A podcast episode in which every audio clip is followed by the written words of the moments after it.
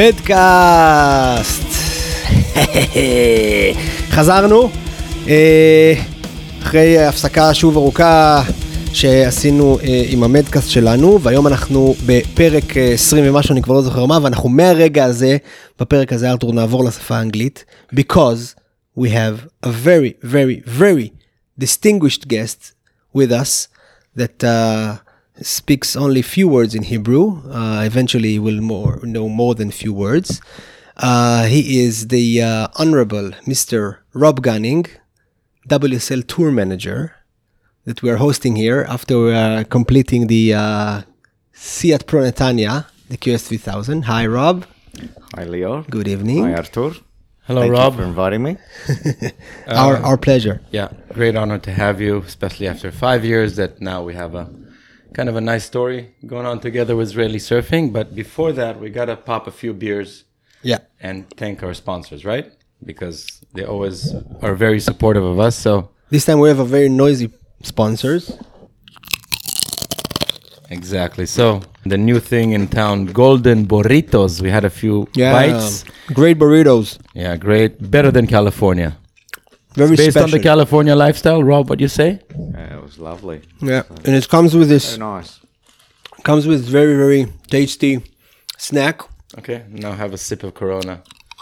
Flush it down. this is how the snacks sounds like And this is going to be the cheers for finishing finally cheers fifth edition of the Sierra Netanya. It's yeah been, it's been a jour- it's been a journey. This one, fifth Rob? one Yeah, yeah. We've been Um, here a while. We've yeah, exactly. And I looked at the forecast before you guys came, and it it already, you know, showed up that it's going to be a stretch. This one, and um, if you recollect some uh, long contests, Yeah, I think it's probably the longest.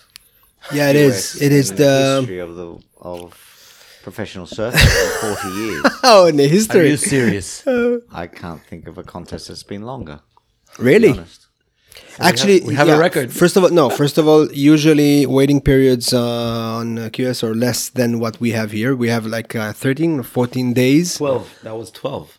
12 days okay Yeah. usually it's around between 10 and uh, 9 and 10 i think so and we stretched we saved one day it was up until uh, march 27th and we finished on one march 26th so uh, yeah we uh, were very very efficient but um, how was your experience rob uh, uh, I'll, we'll- Yeah, it was. It was uh, every year is different here, and this was we've come and we've done it in March instead of January.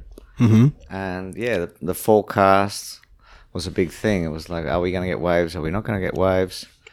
Uh, people sending me snapshots of Magicseaweed Yeah. forecasts, and and the surprising thing at the end, in the end, what it was showing is what stayed there. It didn't. It didn't sort of move. If it was showing something, so these like sort of like three swells, and in the end, that's what happened. Exactly. It, got, It was it very was like accurate. moving. It was getting worse. It was getting better. Yeah. Well, what we saw in the uh, forecasts is like the statistic shows that every March in the past five or six years we had like a storm at the end of March.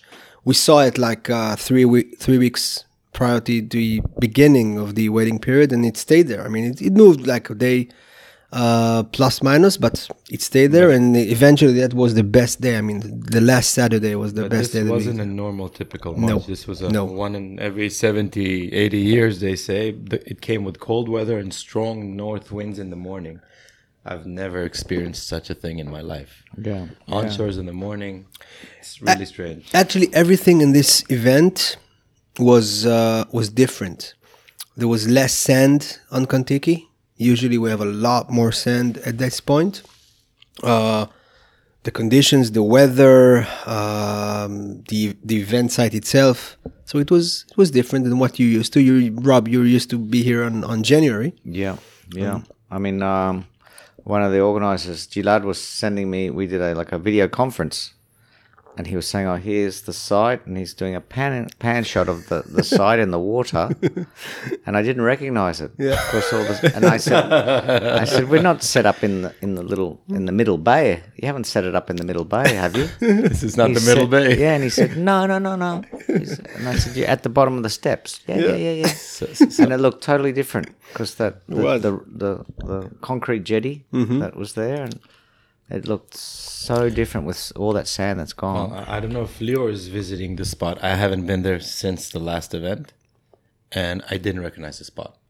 The peak is sitting differently. The angles are different. The the reform, the way the wave reforms is different, and that that was the thing that worried me. Like when the real swell comes, how the wave is gonna act. But Saturday, eventually, it was all worth it to have such a beautiful ending mm. To the event. yeah, huh? it was good to see. It was a great ending, and that's what. Yeah. uh, That's what we needed. See. Yeah, it was like But, bigger, um, bigger than I thought. Like, got up early and checked the checked the waves, and it was like, yes, it's going to be a good day. And it just got better and better, and the sun came out, crowds arrived. It was like really good to see. Yeah, the And, uh, scenario played out eventually. Yeah, and it doesn't always happen. No. And then the finals were good. Like the actual two heats of the finals Mm-hmm. were competitive, and they got scores, and it was like. Mhm.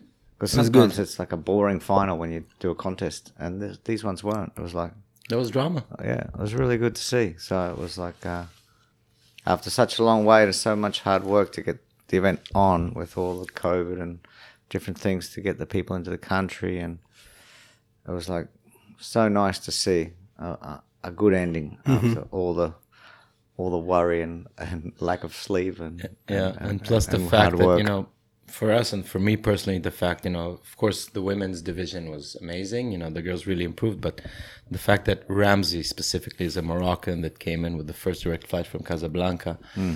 Winning here on Israeli soil, it's, it's it's I think it's a big deal for Israelis, for Moroccans, and also for the surf world in a way. You know, And and we're gonna that it puts you know the power of surfing on the table, what it brings. You know, and we're gonna add to that that today uh, the Moroccan uh, foreign minister is meeting with the, Israeli foreign minister in uh, Sde Boker. Sde Boker is where Ben Gurion used to live when he. Uh, he left Ben Gurion Street, which is right here. Yeah. So the Moroccan won the first place. The uh, Moroccan foreign minister is visiting Israel because Oh, there no, is a normalization. Because he won yesterday. Yeah. yeah. I, I sent them the image, by the way. He's seeing the image right now. Oh, really? Yeah. that's great. Uh, so it really, I, I remember a sentence you said, uh, I think in the first or second uh, event that we did, the, the, the tagline for the WSL was, You can't script it. You remember that? Ah, yes, yes. Back and yeah. and each year we have a scenario that you really can't script, and this is one of them. Yeah, definitely. So, Rob, um, I think people would like to know what is your job description. What do you do for the WSL? Mm-hmm. Um, and let's let's just take it from there. Yeah. Okay. Thank you, Leo. It's um, it's kind of a question that's sometimes hard to answer. I'm the actual tour manager of Europe, but when people say, "Well, what do you do?" It's a little bit more difficult to explain. I'm managing the And- tour. and, they, and they're like, "Oh, okay, yeah, that's that's fine." Um, the people in my town think I'm still a judge. Where do you live? That's I live interesting. In, I live in Suances, a small coastal town on the north coast of Spain, mm-hmm. next to the city of Santander. So it's a small town, and, and I started with the WSL as a judge. So Oh. the people the people knew I was a judge, and and many people in town still think that I'm judging.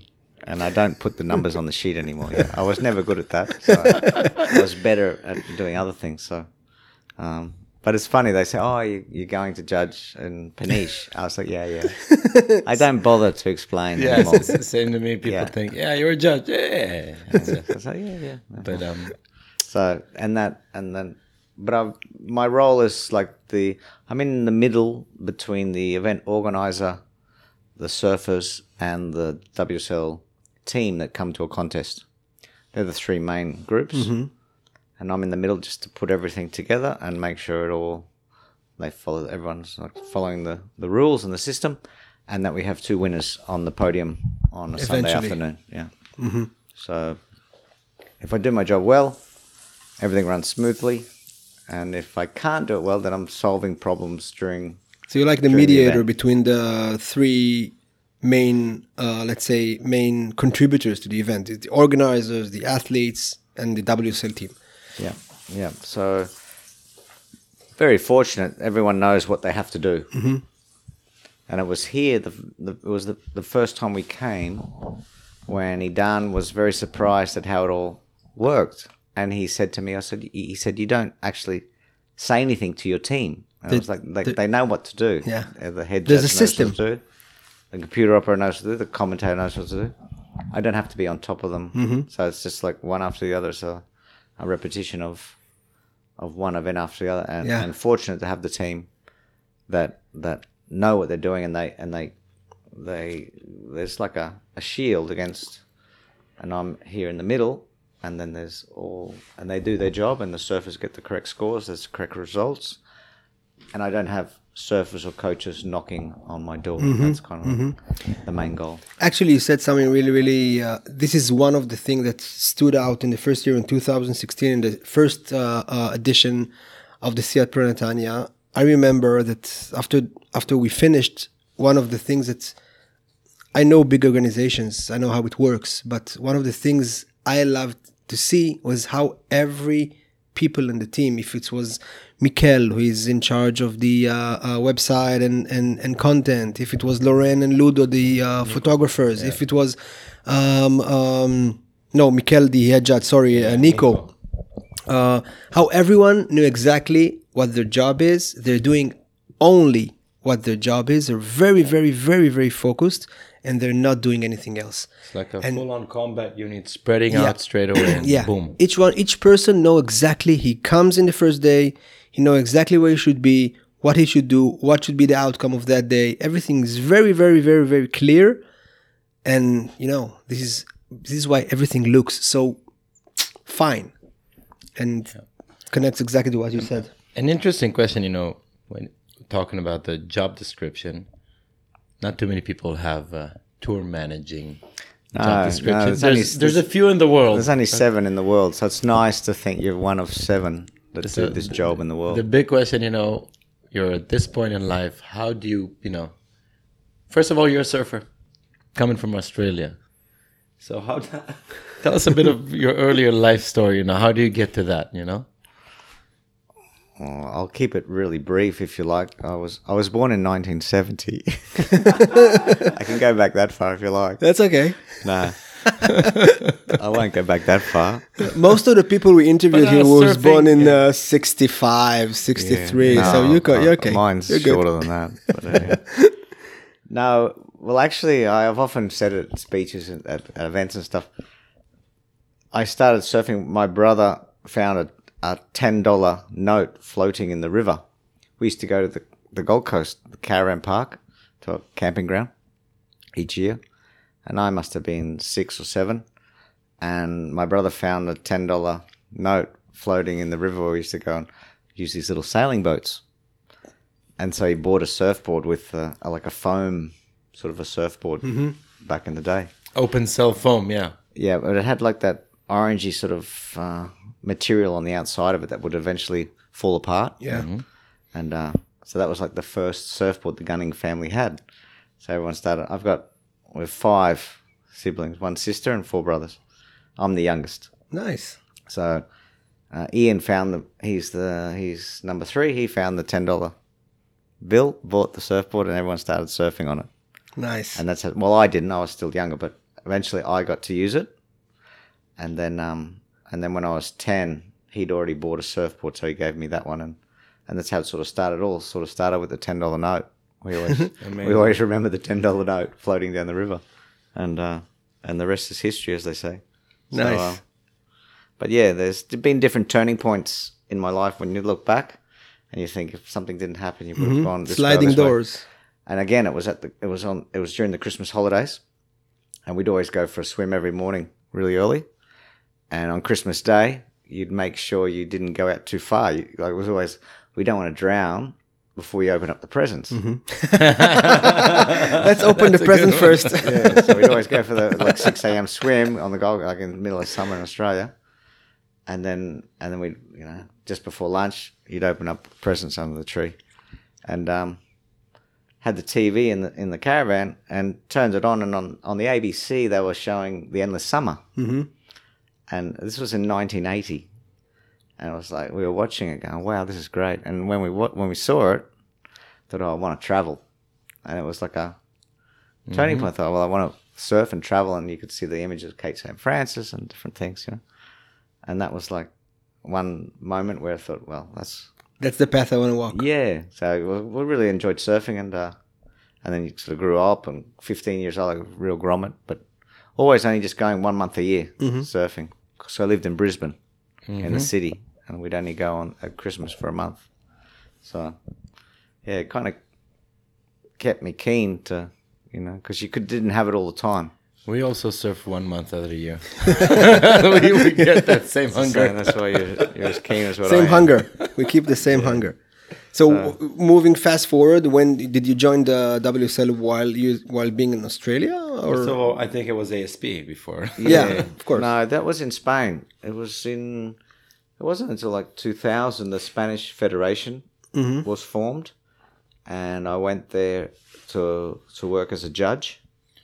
But but just going a bit before, how do you get into judging and being like a part of you know working in the sport itself? Yeah, that, What got you doing that? Well, I was judging with the local Cantabrian Federation, and then when the when the Spanish Federation appeared, they had a, a course, and some Portuguese judges came to give the course because they've been there for more years, and um, and then from there I started doing the national competitions in Spain, and Borja Cheverria is a is a, a judge that judged for many many years from Cantabria, where I live and he was the one that helped me get involved in the in, in the ASP. ASP. in that time. So I was judging with him, and he and he mentioned to the head judge of Europe. He said, "Well, give Robert a go." And um, I went to a longboard event. My first WSL event was in longboard. and It was dead flat. Didn't do anything. And then, like a month later, there was a QS in San Sebastian. So I thought I'll go and just uh, sit on the beach and do some shadow judging. And the night before the contest started, I went in to say hello to the tour manager that I'd met the month earlier. And he said, Oh, if you want to work tomorrow, there's a judge that's sick. Would you like to work tomorrow? Talking about sliding doors. Yeah. And I said, Yeah, yeah, for sure. And so, Judge, it was the final, well, the third last event, because after San Sebastian, they were going to do the Canary League. And um, so, judge that event with Terry Vidal, was the head judge at that time from France. And the following year, they called me up to start judging, and Tapia was always the first event of the year at Easter. So I was judging with the with the team. That's how I got into it. So I, I just just by going to the like just being keen. Like there's other people with a similar sort of a story. Just Yeah, being you were there. interested actually to be a part of this yeah, this game. Yeah, and it's interesting. How I receive a lot of emails. Well, not a lot, but I receive emails from people that are Interested keen, you know. people. Yeah. Yeah, I'll never And, forget uh, when I uh, when I finished my MBA studies, I sent an email to uh, to the ASP saying I want to commentate in events. So I just got one note. It doesn't work like that. but um, yeah, going back to your story is uh, okay. What what brought you to Spain from Brisbane? Oh, that was back in the day. Like at that time, we would travel a lot to um, Indonesia. It was sort of the thing that a lot of Australians were doing. And at that time in the magazines, there were um, images of Hossegor, Portugal, Spain. It was it was sort of like the fashion. And I think Tom Curren was here, he married a French Yeah. girl, and, and Gary Elkerton. It was like it was Maurice, like the- yeah. but Maurice Cole was the guy. Like he, he I think Maurice kind of claims his story that he found Hossegor and started shaping there, and he found this beautiful, pristine, you know, sand beach break, and uh, and end seventies, early nineties. That's uh, uh, early eighties. Yeah, and then the wave started of you know yeah. industry in France shaping. Yeah, so that was like somewhere where you had to go. It's like everyone started saying, "Oh, we got to go to Europe as well." So that's how we came. And there was a big Aussie wave of like Aussies moving Yeah. to work in the area, Anglet, Biarritz, Hossegor. Yeah. yeah, yeah. We went. To, this is sort of like typical route: go to England, and then through France, Spain, Portugal. People would go as far as Morocco, and uh, it's kind of like a standard sort of Route. Just a to route. do. Yeah. So that's what I did with a couple of friends, and ended up meeting my wife in in Suances. Like, Your wife is, Very oh, she's uh, from Spain as well. yeah. So it's one of those love stories that shouldn't have gone out that night. and uh, so y- y- your life is basically cut into two pieces like Yep. the part in australia until that part you made Two chapters. you made the good mistake of yep. just looking for that Yeah. england to to france route and hmm. That was good. Good memories. Like, and it's always, always remember it's not the waves that you remember, because there was not really that many kind of epic sessions, but the experiences and and and the people you meet and Yeah, food, and culture. food, culture. The same in Indonesia as well. All the all the stories I tell now as a old man are uh, like not not about how the waves we caught. It's more right the things we saw, the people we met, and things like that. And same through Europe as well. It's like the way it is. So that's the it's nice about surfing. Is uh, yeah So, so you moved from from uh, from judging the ASP and then like uh, moved forward from there and, because uh, when uh, like five th- six years ago seven years ago you were like the European uh, tour manager and then this was like your next role after being a judge or there are other roles that yes, it. Um, I was judging, and we had we had three kids, and the the tour changed. I didn't. I couldn't make enough money, so I went. I left. I left for four years, and went back to the building industry.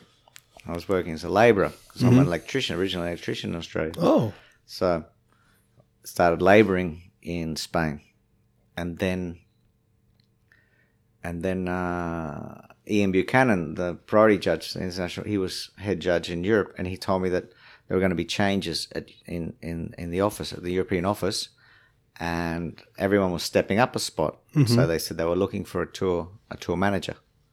He said, "Bring Greg." I'd already met Greg, the, the former tour manager. As when I was a judge, Greg was Greg Pouget was the the tour manager. So I, I rang Greg and said, "Yeah, um, you know, if you're looking for somebody, I'm interested." And it, it helped. I was also the media manager at that stage, so being able to write in English helped me get hmm. the job as well. So mm-hmm. I was tour manager, media manager during those and, first and you're your own secretary as well no, Sonia, Sonia, who's Sonia's still with there. us. Yeah, Yeah. she, oh she was still there she was there when when I joined. Uh, came back as tour manager in 2010. There was Sonia and Greg. We were three people, and then Greg left.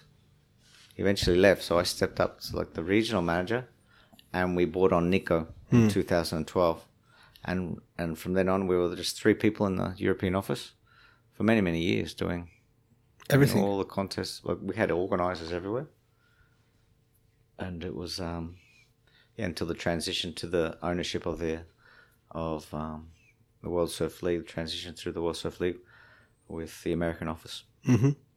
So the WSL, I don't think if ma- many people know, but basically it's privately owned, right? company. It's a company. It's not like uh, there's not like a, a foundation or a federation or, or, or a federation. governmental organization It's a total independent uh, body that is owned by Dirk Ziff, right? Who is uh, like a super billionaire that's he doesn't see money out of it, right? I mean, so can you tell us a bit about his uh, what he wants to make out of the WSL? Because you know there are a lot of changes in the recent years, how to make the WSL. We also really, we also talked about that a week ago about the recent changes and what's the what's the what his vision is. I mean, what he wants the WSL to be, and how and how does that relate to the culture? Because sometimes there are conflicts between. Yeah, that's a very good question. I mean, I've met Dirk a couple of times. I don't know him, you know, that well. It's like there, there- there's Dirk and his wife Natasha, and and and the uh, the the board of directors, ownership, and then it comes down through the CEO Eric Logan. So it's like it's a full on company with a chain of command Yeah. chain of command. Yeah. So, I mean, what they want us to be a successful you Sports league. sports league involved in a like in, in wrapped in like a media company and pushing the Yeah, I- pushing the sport forward. I feel So- what they're pushing more is like create the content to be a bit less sport like vibe, more cultural, social, personal. When you go through the WSL website today, it's completely different than what it mm-hmm. was two years ago, mm-hmm. Four years ago, ten years ago. And A lot of content. yeah, we, we all follow it, you know, from the inside and outside. And uh, I think now the whole, this whole new body kind of learning again what it's doing. And, you know, if you try to think on the bigger perspective of things, surfing as a sport is very, very young comparing to other ones. And now is an Olympic sport. So um, it's kind of studying its own behavior. Yep. Yeah, yeah, for sure. I mean, they're analyzing what the fans want to see, what they're reading, what they're looking at. I had a call the other day where they're thinking of like redoing the the homepage and removing items from the menu bar that aren't getting Clicked. aren't getting clicks. You know, and surprising some of the things. I was like, wow. You know. So they're they're focusing like I imagine all major sport leagues are doing. They're just focusing to to uh, provide what their fans want to see. First of all, in the media, want. and then again, the big conundrum of the format. Yeah. This is something that I'm sure people are always reigniting the conversation when you have the big meetings. Like probably new ideas, new formats. like- Rethinking it, right? Yeah. It's being rethinked over and over again. because eventually this is the main problem. Even you said it. You know, there's so many finals that you you come to the end after such a long journey. Let's say even three days is a long event. You come to the finals and it's some of them are not that exciting. Yeah, yeah, it's a shame, but no, for sure. I mean, they've they've made changes, and through what I've seen in my time was the introduction of priority was a something that came in very very fast. They were going. Uh, they had the three man priority, had two man priority. Then they did three man. They did a test, and they brought in four man priority in a in a in a QS in Brazil, and they said, and suddenly they said, "Oh, everyone start doing it." It was going to be used the next year, and they said, "No, no, start doing it now." So we we we introduced it here in Europe quite quickly, and it was something that you know, changed the whole Hundred percent. Sports side of it, and then Kelly's overlapping heat format on the CT. Hundred percent. Yeah. Fans like that, it's more way more interesting with, especially in these world class waves. Yeah. It's- With two heats.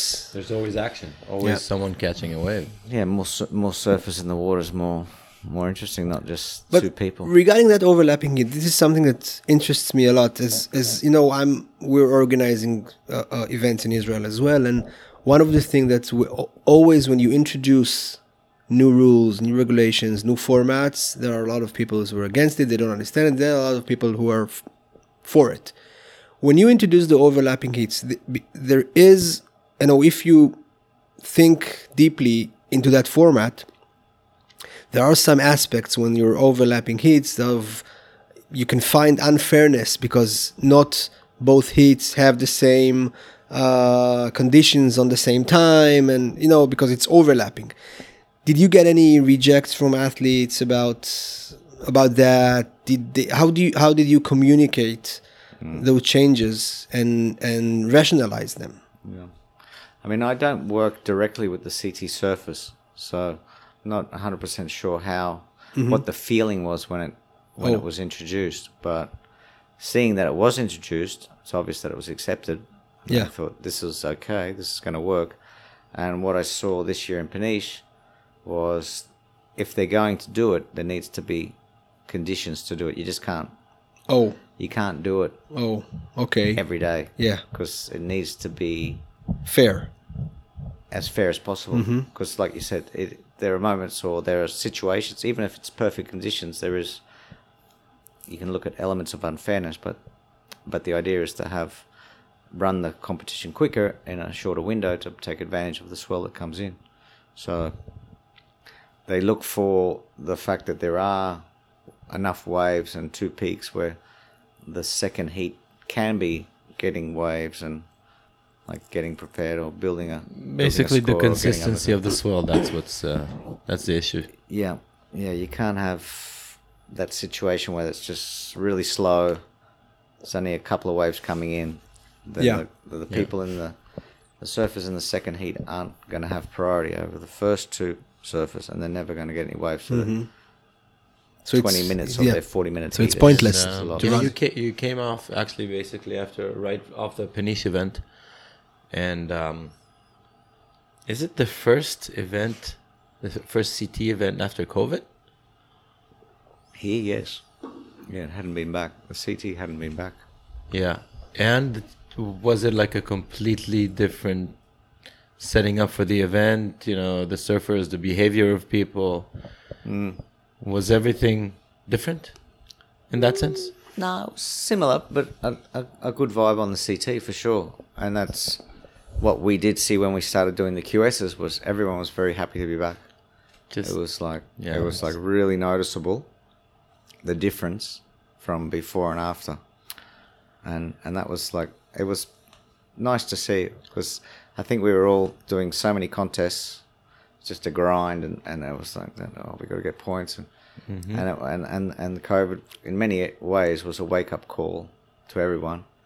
So when we did start again, you know, I mean in general there's a very nice it's a nice atmosphere in general. Of course, when But it's it was, a um, festival eventually. Eventually, uh, an event, whether it's a QS 1000 or a CT, it's a festival for the area and it's a festival of surfing. Yeah, a bit. So Um, it was. Uh, yeah, Yeah. COVID before before and after COVID is definitely a, you know, it's a turning point in our lives, both so like professionally, sports wise, and yeah, family wise. So I, I gotta tell you, you, you want to say something? I gotta tell you, this is one of the uh, most quiet and easy podcasts that we've ever done. Okay, usually me and Arthur are screaming at each other, we're laughing, and because there's an Isra- third Israeli playing along. So I want to bring a little bit of that spice into that uh, chapter and tell us. Really, honestly, but Rob, honestly, Always- you're almost always honest- you, you- you've almost finished your beer, so maybe take another sip. Tell us what you thought of Israel because that's the first time you've been here in 2016, right? You've never been to Israel before that. No, So, what was your yeah, the first impression. first impression of Israel? You know, when you came the first week, the first days, let's say, you came first QS in the Mediterranean, right? yes, I'd, I'd done a longboard event in Italy, but it's not the same. No, I don't And know. then It- came to Italy Israel, Europe. and yeah, like yeah, it was that real? You've seen so much in the newspaper and the news like your whole life, and you come here, and it was totally, it's totally different. Oh, It's like, yeah, and Oh yeah, because you know on the news they don't talk about the surfers in Kontiki. They No. talk about politics yeah, all the time, and yeah, you know. so it's like okay, let's. And now it was, it's just an eye opener. It's just there's all these little things that just, you know, it's just different to. Because we, you know, even today we went to the went to Tel Aviv on the train, and the train station full of everyone doing their military service, mm-hmm. and they're all dressed up in their Sunday. uniforms and stuff, and it's like, yeah, it's like it's just totally different. There's just these little things that you see and do, but then there's other things which are exactly the same as everywhere else. And uh, no, I, I, it's an event that's for me. It's uh, it's a lot of work to get it done, What's the difference? but it's when it's done, it's worthwhile. what's the difference? Well, there's flights involved, and this year with the COVID and the, and the requirements for quarantine, that we were, we were worried if we were going to be allowed in or not, and then we're allowed in. The restrictions, you know, if you're vaccinated or not vaccinated, so it all, we were all very lucky. It, it, in the end, it was it was easy, but in general, I remember, um, for example, Scotland was always a like a more complicated event. There was the travel, like just for me personally, getting the team to these places So the longer the travel is, the more complicated. Yeah, it's yeah. just it's just something I can go- wrong. It just this this opens up the, the window. All the surfers aren't going to get their surfboards. Hmm. It's like oh, I'm always thinking ahead, like what can go wrong. So when we come to Israel, so well, someone may not get in, or we're not going to get, or the planes are delayed because of fog, or like a million things can happen. And and one thing I do know, whatever I worry about, it never happens. It's always something that yeah, something else. I never Something else of. that you sort of thought of.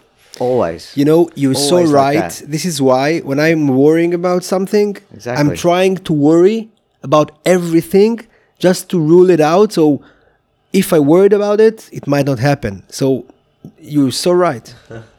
yeah, I've had some trips to different events, and you're thinking all these things, and then all of a sudden, I the never problem comes from another direction, and it's like that's incredible. And there's always an answer, like always a Yeah. And, uh, solution. Nothing goes wrong, but it's like, wow, I d- Yeah, yeah. you wouldn't So, think that could um, happen. Did the quality of waves surprise you when you came here first?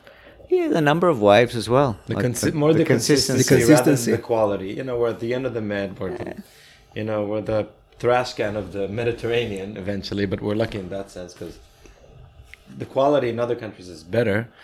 But you know, the consistency here we have here waves year round with the few you know flat spells. But um, another question to you, Rob, is you know we've been running this, this event together and let's say five years in a row, right? For the matter of the conversation is are there other countries now looking at us and approaching you saying we want to do an event as well? Yes, yes. There's always that you know people are seeing what we're doing and they're saying let's let's do one as well. So yeah, it's um I can't say where. It's always no, Of course. projects that are um, uh, course. in, in development. but yeah. Mediterranean projects, let's say? Yeah, yeah, That's sure, amazing. yeah. That's yeah. that's the beauty because uh, also uh, Leo, I think I told you about the Mediterranean Surfers Alliance, okay. a cultural yes. a cultural organization I started in Sardinia just my last trip before COVID. We had big plans and everything, and Leo is also a partner in the organization. So um, this is exactly it because okay, this is you said you did a longboard event in in Italy in, yeah, in And there were no waves? Levanto, in Levanto, yeah. no, north of near There's a- Milan, there's Milan a- area. Yeah, there's a great surfing population and a great surf story in Italy. Um, and um, yeah, Yeah, Israel is the oldest surfing country in the Med. We started in 56. Only then it came to Europe in 1957 to Côte de Basque. Okay. Yeah. And uh, it is interesting to me to see how other Mediterranean countries are looking at Israel. You know, and, and I truly hope I don't want to sound it, want it to sound maybe it's going to sound like it, but I hope other countries get inspired and understand that the Mediterranean has waves. We have our own identity. We have our own style of waves in surfing, and um, eventually there could be a Mediterranean tour. Just imagine, why not? A Six month tour. Waiting period. Six Yeah, months with- with- waiting period. three contests. yeah, that's a dream. But but still, I think it's possible. Just throwing it out there, you could do Sardinia is very consistent. You could do you could do Italy at a certain time of the year. Israel is, you know, it's already you can call you know I want to call it a success story because it's we know that we can repeat Yep. making the event, especially in January. And yeah, one of the main reasons was COVID. That's why the event was moved to March because we were trying to to save the date, mm. save it in a way, mm. save the contest. So that's why it's in March, and we are. I think there is a plan to have it returned to Yeah, to January. January, December or January. yeah, because it still is the most consistent and best uh, conditions, let's say, because what we went through in this March was something. Yeah. it was horrific. some some heats where I didn't really didn't envy the surfers in the water, the judges, the whole crew around. You know, it's a full on production around really tough conditions. But as long as the guys score, Yeah, the surfers that come, the QS surfers are so They want to surf. yeah, then and they're so They, they- they're so good. Like in that sense, they just they just go. They know what. Yeah, There's no time yeah. to lose. There were days we we've moved to standby, and some of the surfers didn't like that at all. Just they they say "Run, there are keep running. waves. Let's finish. Let's finish. Let's go. And I- I've had uh, chats with Ramzi before he came, started, you know, learning what he's going to do, where he's going to go. And, you know, Ramzi coming off of the world's best uh, right hand uh, point breaks, he was freaking out, you know, because what is he going to do? You know, he had a little bit more uh, weight, you know, after COVID. He wanted bigger boards. He sees the waves are shit, basically. and he, you know, and Yep. getting back in shape and everything. But you know, again, a beautiful story um, to see him. Take what win. I'm what I'm interested in is, you know, in Israel when we run the QS, it's like a full-on festival. Uh, it's like, of course, there's the professional competition part, but I think we invest like fifty percent of our, maybe even more, of our efforts in the festival. I mean, in the in bringing the crowds, in marketing the event, in, in in approaching the news, the media, bringing people, letting everyone know that there is a surfing event. Even my mother knows that there is a surfing event, and uh, well, my mother for sure, but my aunt, okay. My question is, is this like is this the same in other countries? Is the efforts of making this event, uh, let's say, I'll call it a mainstream event, as has such importance in other countries, or is it just in Israel? It's important. There's a mix. There's some events that don't need that, and others that do. So I've got, you know, there there are events like the Lacanau Pro in in in France that it's got the music each year. It's got the the market, and then each night there's a concert during the nine days. They start like they start even before we arrive. With, It's just with a the tradition. It's just the city's and- and tradition. it's packed. It's like and it's it's uh it's like a it's a how do you say? It's like a institution. It's like Yeah, something that yeah. Yeah, happens every every August. And Lacanau, so Lacanau Pro, and there's going to be concerts every night, and and the people come. And you have other events that are more like they don't need that or they don't require that. They're just Run the event and that's they it. run the event. hey, they can finish on a Friday. They can finish on a Saturday. They don't have to finish on Sunday at three p.m. And hey, Lacanau Pro is the first European professional flag, let's call it, right? Mm. I remember that's what I would see in, on Eurosport in the late 80s, early 90s. It's the Lacanau Pro, Martin Potter. I remember different sponsors, even Arena or something, when there was no surf sponsors. It was always like a, like you say, it's an int- institution. Do you think there's a difference between the two types of events? Do do you pre- personally, from the WSL side, do you prefer being involved in one of them and not? I mean, how do you see it? No, uh, there's room for both types. Like if if the areas that don't need the the sideshow sort of aspect, they're focusing on the international uh, tourism, and they and as long as they're pushing it through the platforms and the internet, they don't they don't require to have The people in. the people on the beach, mm-hmm. and and and as long as they're getting their promotion through through other areas, they're not they're not it's not a it's not a bums on beach type, yeah. but it's also to do with the dates or or the location, whereas it's it's kind of like obvious here with all the interest that you want to have the people down here. Yeah. And Lacanau, it's- it's in the middle of August, so you want the people Pantene as well. It's a typical event where the whole community comes and Yeah. it's like a, it's like I say, it's an institution. And other events, um, you know, one of the islands somewhere in Europe, or it's in the Canaries or the Azores or somewhere where it's just the it- event It's and just it's just the event. It's the A few surfers out on the beach. It's, it's an event there, and that's what's getting promoted around the world. Mm-hmm. And of course, people come, but they don't have that. Yeah. Like here, they don't have the whole sort of uh, market area or, or, or stalls and, and shops and things. The majority do have a, a, a media team working with them to to push the event Yeah. and promote the event through all the you know the radio, local TV, etc. We've had a chat just before we started about that uh, local surfer that did that post, and uh, it's interesting for me. You, now know many Israeli surfers from the contest here, and many, maybe many juniors, you know, coming to the events by the names, but and um, there's a big debate here that you know many skeptic people would say, "Nah, Israelis are never gonna make it." And some of them would say, "What the level is amazing. Why why can't we make heats?" And um, my own personal uh, take on that is that I do see the change since the first event, and around that time, many parents started traveling with their kids, supporting them in the in the junior events, and we see. You know, we we had success. We had an Israeli winning a contest in Anglet. Yeah. Um, but not Lelior. yeah, not of course. And uh, it's interesting for me to see your take on things. And you know, if you see at a certain point in time, Israelis, you know, matching the level? Yeah, it's it's it's an investment. What does it take eventually? It takes time to start with. That's what I've seen.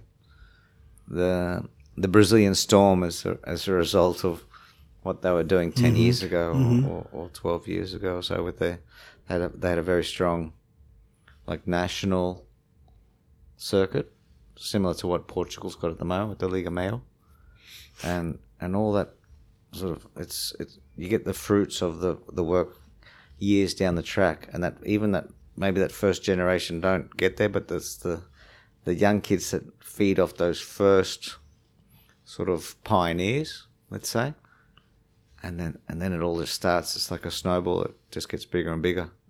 So, what I'm seeing in Israel, it's it's like just growing and growing, and, and every year there's more and more surface on the on the junior tour on the QS tour. So it's a real team, a real you know group that's coming to all the events from Israel every Yeah. every uh, contest. You know. Italy's the same; it's also growing. Um, Yeah, you know, I- maybe less. I think the Israelis probably the like to say the new Because there's so many. new country. So many come- Israeli kinda like coming through the strongest here in Europe would have Yeah. to be without doubt. Do you know remember any specific names that pop up? No, they're all. you never know who's gonna, you know, provide or, or be the one that. But you you Comes still haven't in the end. noticed anyone besides the Lelior sisters that they've been in the circuit for a few good years now. Yeah, I mean Yuri Yuri Uziel. Uri. He he's Yeah. he's done very well in, in the last. Uh, you know, yeah, last he's year the in- in Israeli rising star. He's coming through like showing you know getting results, but Yeah, he's he's our biggest hope in the juniors at the moment. Yeah, yeah he's very very focused. yeah Just got a little deal with Rip Curl. okay that's great. So Actually, that's his last year in the juniors. I think he's gonna be 19 next year. I think. no, he has two more years in the He'd juniors. have two more Yeah. years. And now yeah. that, that's the fact that you guys uh, WSL opened the juniors till twenty. yeah, you can turn Oh, twenty okay. now. Right, right, Yeah. right, right. So yeah, he'd ha- he'd have yeah at least two more years. And then we had a glitch in the system. Yeah. Yeah. Lelior turned to an Olympian and won the contest in Anglet and earned her name. Well, she, it's not a glitch, you know. She's a very hard worker, very serious, very focused, and super talented, and a Yeah. great supportive family. Lots of being in the right place in the right time, and Actually, the glitch was her injury. if she wasn't injured uh, in the past year, I think we would have seen much more from her. well, you never know. Sometimes, sometimes Yeah. people come better out of energy, Yeah. uh, out of uh, Injuries. injuries. Um, looking at Mick Fanning, for example. Yeah, straight into for three example. three was it three consecutive world titles i'm not I'm not mistaken sure if they were consecutive, but, straight into the first one Yeah. Yeah. and um well i went through a situation where i made like a sh- really like weird call it was too early for me in the morning and i made something that was very very vague and all of a sudden i, I look from from the tower and i see i'm not going to say his name but i see a coach just storming storming the the panel at round like "Ah, ah, ah, ah, ah, why do you say this? Why do you say that? So that that's that's one thing i saw. You know i was completely responsible for that but i'm sure you've had so many different stories with Yes. pissed surfers pissed coaches. So let's hear one that that pops up. Yeah, one I always remember was uh, Ezekiel Lau in Martinique. He uh, he was just winning the heat by miles, and he eventually got an interference. Ooh. Not a very good interference. Like it was, it was a correct call, and but he was miles ahead. So of course you can see it coming. you prepare When you, see prepare the something, shields. yeah, when you see something like that, you said, "Oh my god!" close the computer, walk outside, wait, and sure enough, he comes along. He's a lovely guy. Like, I, oh i'm sure but and he, but and it's normal. It's totally normal. They just let out their steam, yeah, and go and I, ju- I put the special sort of Vaseline. Yeah. it, just, it just slides off me. I, I just, yeah. and he he comes and he puts his board on the ground and he's standing right next to me and i'm thinking geez, you're big. I couldn't believe how big you were. And he's he's like going off at me, like not not at me, but he's going, oh, that wasn't, you know, that wasn't correct. And but it's not just in a normal way, nothing. Wh- How do you And handle I that was just- situation? I wasn't even sort of like listening to. it, I was just thinking, how, how, because it, it, it was Martinique, so just wearing a a lycra. I was thinking your pectoral muscles are fucking huge. That's funny. And then he's like, and I say, okay, so go get changed, and, and we'll talk about. It. Okay, okay. Picked, picked up his board and left, and and saw him then afterwards. Yeah, everything's okay. Yeah. So Did you ever get happens a. Did you ever get an incident where where you had to where, where I mean when you change your decision or you change the judge's decision or like a, or is it just okay? Let's hear them out. No, we have, yeah. And I think it was actually with Anat in Caparica one year. There was an incorrect call. We had to analyze the situation and then re restart the heat from. I think it's the the, the Oh, the restart. but just from the moment of when that incorrect call happened. Mm-hmm. Oh, it was a priority call. So we we reran the final eight minutes of the heat, and it was actually yeah, it was with Anat and I don't think I haven't done any others because it's I've we've used the video. We've we've missed a wave. We've I've used that once. They can they can come with the video, Mm-hmm. and if we've we haven't seen it, we can use the video to to, score judge it? the wave to score it. Really? and, and change. That's allowed. That's yeah, but not if if the judges have seen it. It's it's not worth. Yeah, anything. just if they missed it. Yeah, like if they come in and say, "Oh, you gave me a five, but look, it's a seven. No, no, no. No, No. we saw it. Yeah. we think it's a Like five. a wave think that was written, but nobody scored it. Yeah, but I have had the occasion where we've missed the final wave. Someone needed a on stormy days. Sometimes it Mm-hmm. happens. Like you, there's just you kind of lose it, and, Oh, easily. We, and and the coach has come up when the rain comes. and they said, "Hey, he needed a, and he caught this wave. I don't think you scored it." So That's that's one of the things I saw you during your work when athletes approach and coaches. Like we had that incident that coach from I don't I I, I won't say where, but there was a this coach that came by the, the one day of the event and he was like pissed or angry or wasn't comfortable because we stopped the uh, we went to standby and he was like very emotional and he was saying ah blah blah blah blah, blah what is it? And Rob is standing there very very calm and said yes yes okay right right. And the other way right right yeah okay okay yeah yeah. And that's it. I mean it was like you know I would just imagine if there was an Israeli on the on the other side. fight in five minutes. what would have It's a happened? fight in five minutes. Full on. I mean but that's really you know how to No, handle the yeah, I- situation I, I take like they're all all the coaches and they're all very good. Like everyone's, it is like a family, and they've seen as much surfing as we have, or even more. Mm-hmm. And yeah, yeah, what they say is like, yeah, it's true. We could have stopped, or we could have started, or we could have done this, or we could have done that. but that was the decision. we decided to do it a different way, or for X reasons. Um, yeah, but Yeah. yeah, we listened to the taking the feedback. Mm-hmm. It's all feedback. Like I, you know, I like to kind of that's my formula or whatever. You, you surround yourself by people, intelligent people, and then and you just. I- I don't sort of make a decision. I, I ask mm-hmm. various people, yeah and and then you take it, and then you Just turn the information. and then you, and you go right. We'll do it this way. yeah And then I guess maybe that's the difficult thing to take the different information mm-hmm. because we have a problem now with the juniors. We've got too many juniors for this year. So how are we going to decide who gets in and who doesn't get in? And yeah, so I've spoken to different people, and now waiting for finalisation of exactly yeah. how we bring back the twenty-year-olds from two years ago. Right. how we deal with nobody leaving, how we deal with the people that did start this last year and won't have a spot, and how do we deal with new people that want to get in. So it, it's Yeah. uh, It's a and it's only in Europe as well. No other region has the same problem of we have too many too many athletes here in the junior. There's not enough many. room.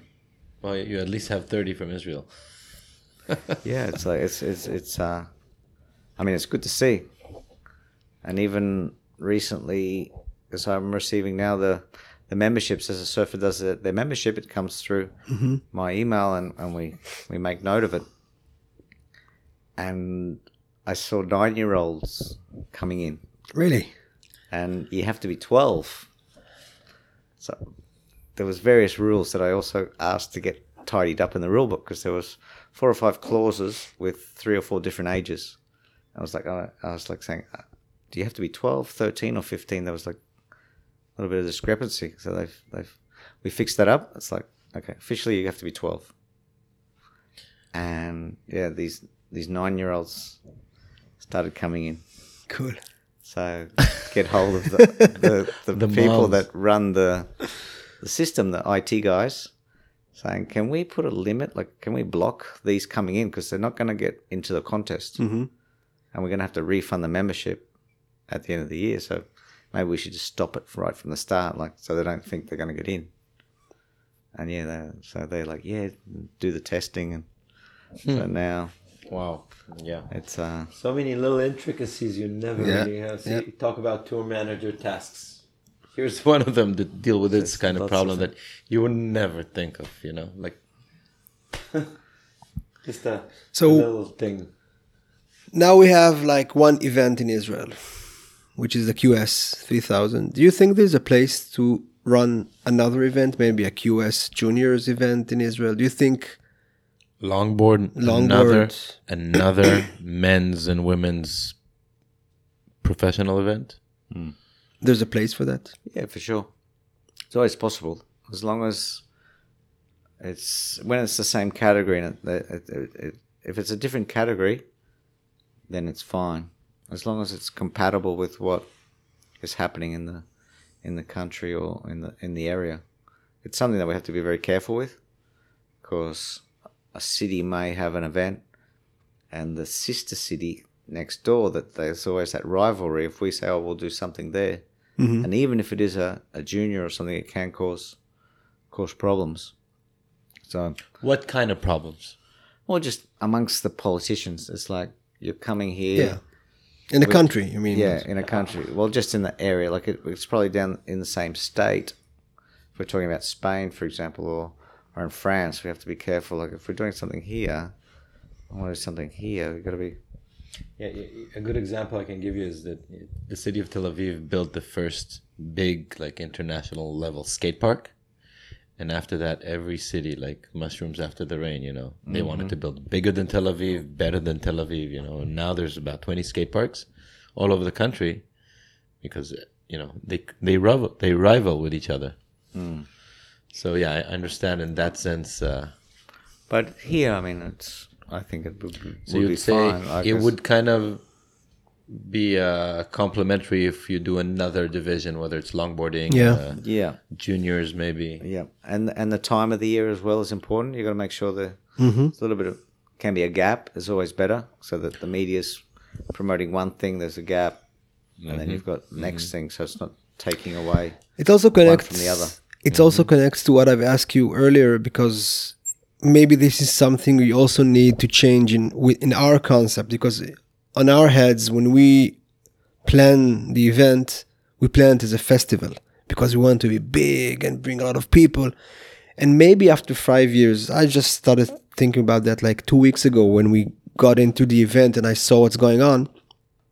I said maybe we should rethink and adjust our minds on how we approach this event. Maybe we don't think we don't need to think about it any longer as a festival, just as a sports event, and concentrate on the sports side, on the competitive side, and not the festival. And then it will be much more let's say it's maybe it will be much more reasonable and, and more suitable to have another event maybe a qs because then we'll we don't uh, uh, the goal is not to do like another festival because another festival is going to be very very very very hard to do um so Yeah, I think there's a room for another event in Israel as long as we change the state of mind of how we were going to run it and how we're going to plan it. And, and and as to the people think this is how a QS contest is all over Europe or the world, Yeah. but the setups are you know I've I've been I've been fortunate enough to been to go to Zarautz, which was it's a great event, but the setup itself there's nothing much there. A few sponsors, Mm-hmm. judging panel. Well, there's a big investment in the in the uh, broadcast, Yeah. which is actually a big budget of its own. But here, you know, the setup is it's almost like a CT kind of setup, right? Yeah. Yeah. So the, the the funds could go to another. Yeah, it's uh, uh, here in Europe or in Israel or we do in Morocco. We have the the structures are a lot. It's a lot more expensive and the logistics because you watch something they do in Australia and they've got pop up tents mm-hmm.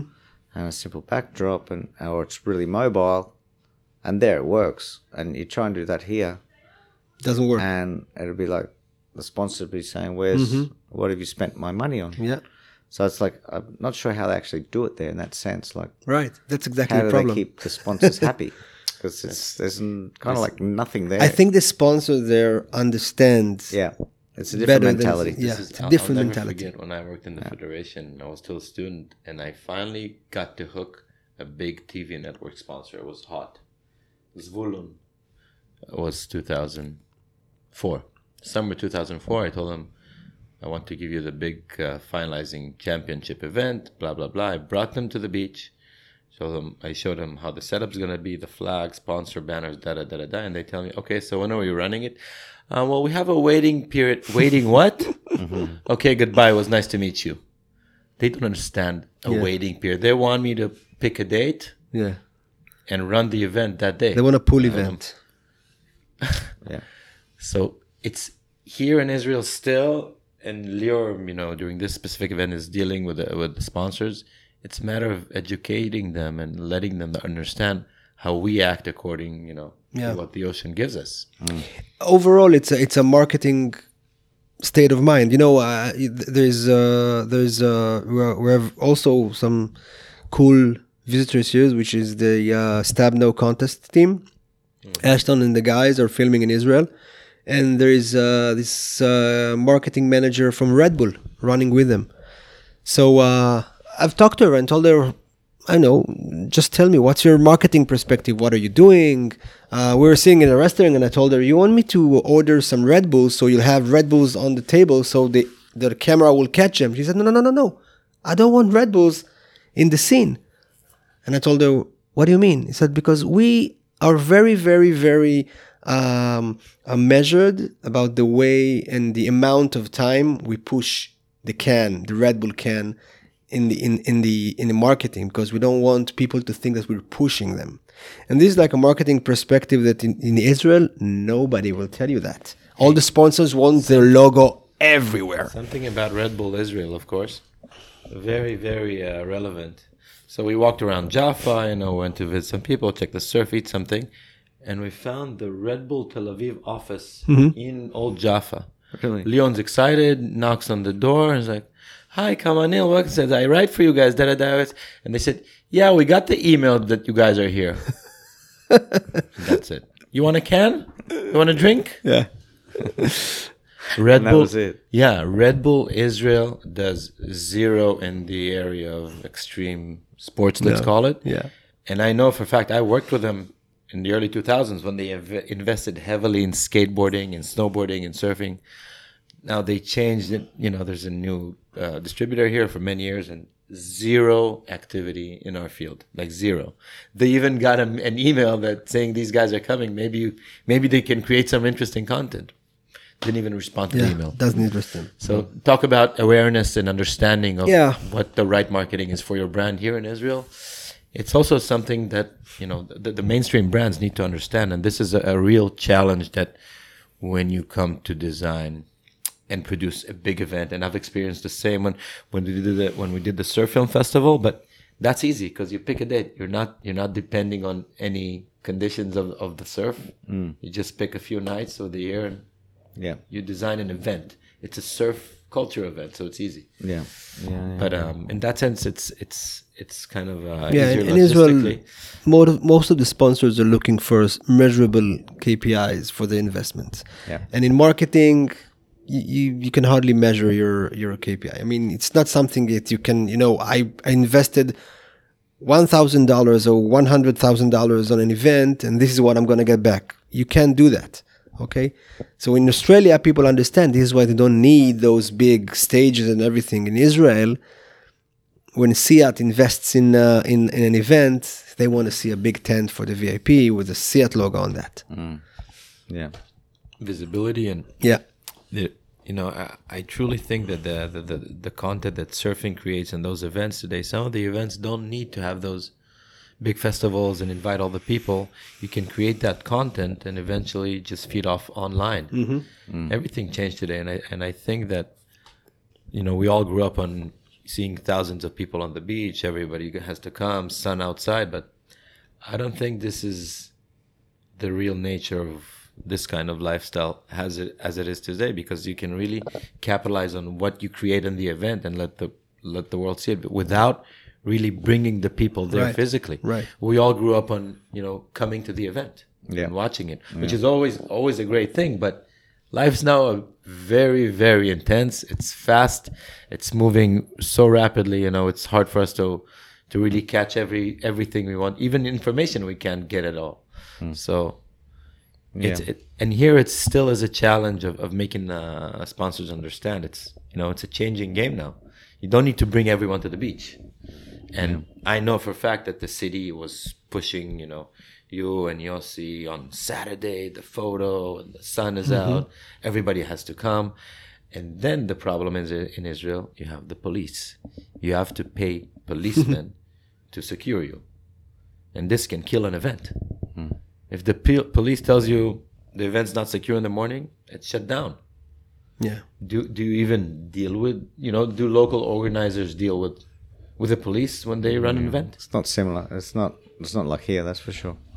You know, they deal with the local police, the the, the authorities, but not not as much Yeah. as here. Yeah, it's they like a, it's a different them. city. It's a different setup for sure. yeah, Most of the athletes, this is something. This is one of the uh, things that we hear year after year. That the only thing that is different and is uh, bothering them is the security around the event area. I mean, it's something they don't understand. Why do we need to go through a check when we go into the athlete zone? Yeah. I mean, we're at the beach, Yeah, and this is something they don't understand. wearing a wetsuit. Yeah, wearing a wetsuit with the beach with the athletes. We have the bracelets. I mean, okay. Anyhow, uh, so Rob, let's. I mean, I mean, we're we're reaching the end of the uh, podcast, and you know what I want to hear from you, or I'm interested interested is how do you see really the recent changes in the in the league? I mean, with the you know the finals and challenger series, and where do you think it's going? I mean, do you think there are are there are other changes on the way, or I think I think what they're doing is is correct considering how the world's changing and what what we've been through, and the results have been good so far, and I think for sure they're going to keep developing it. I think it's not hundred percent perfect perfect at the moment, and and they'll keep analyzing and saying, well, let's do this more, let's do this less. This year with the cut uh, on the CT after Margaret River, mm-hmm. And then the rest of the season with only 22 men and, and, and 12 women, 24 men, sorry, and 12 women. That's going to be interesting because they've already made next year's CT, so they're kind of surfing with no yeah, pressure. Yeah, yeah. And it's gonna be- gonna be fun. Those last events are to make the top 5 Mm-hmm. for the finals.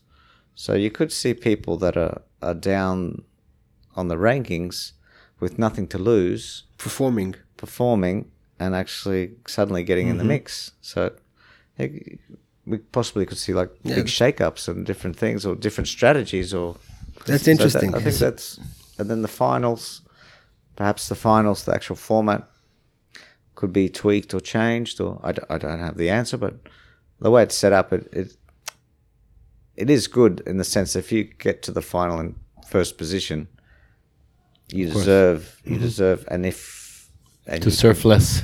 to surf less and to have that advantage because you finish Yeah, first. not to battle the first and place. then and then the the question of someone um, like there was the question of is it a real world champ sort of thing, and it's like well, uh, you know, for the guy that the person that's first, they arrived first, so it's normal. And then if someone from fifth position manages to Yeah. to get through To and come win, through.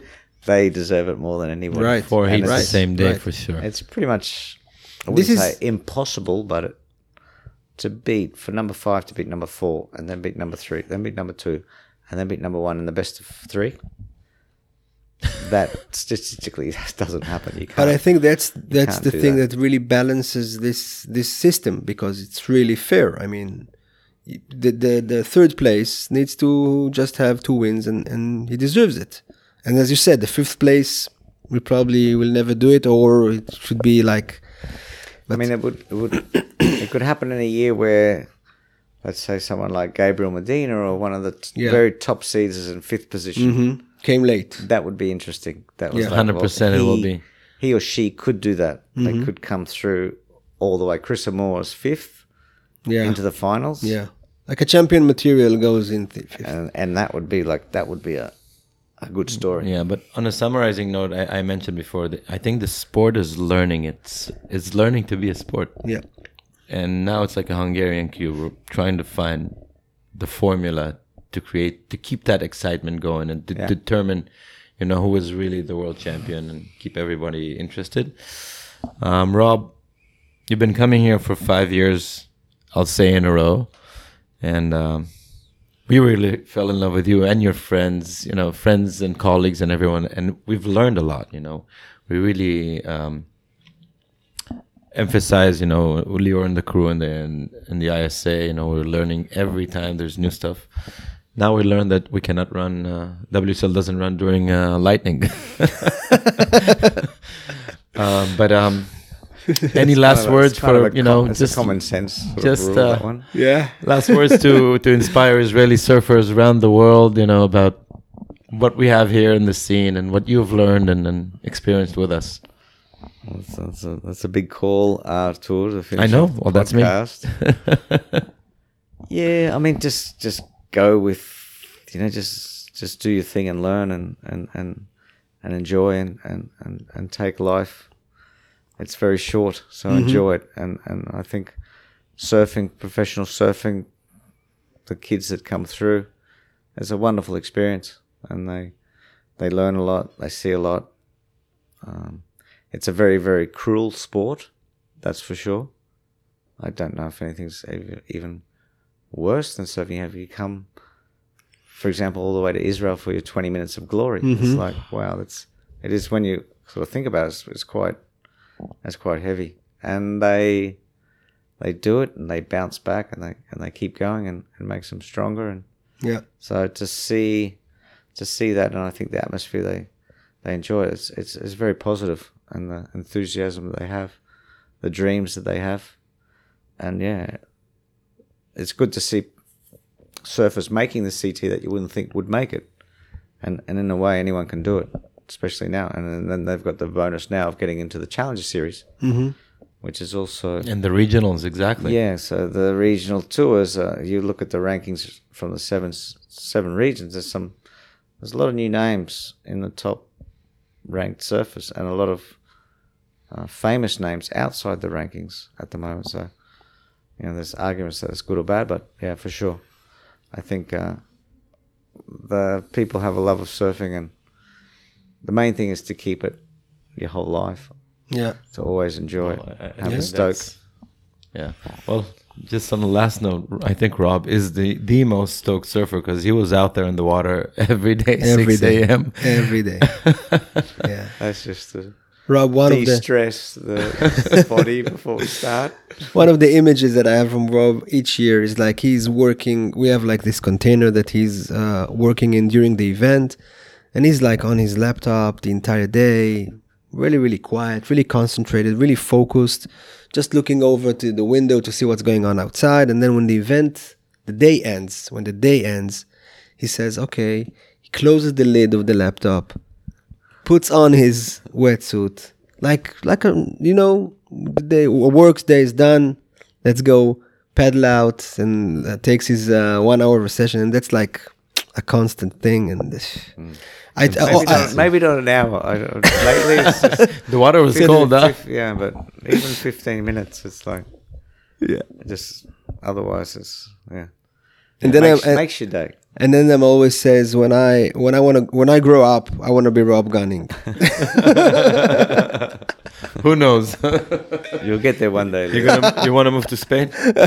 no, Well, Rob, seriously, thank you. It's been amazing to have you, to learn from you, you know, during the event and have you here on the podcast. And on behalf of, you know, the listeners of the podcast, everybody's going to be so stoked to hear about this. And uh, thank Yeah, you. no, no, Thank you very, very thank much. Thank you for having me, and thank you to everyone for listening.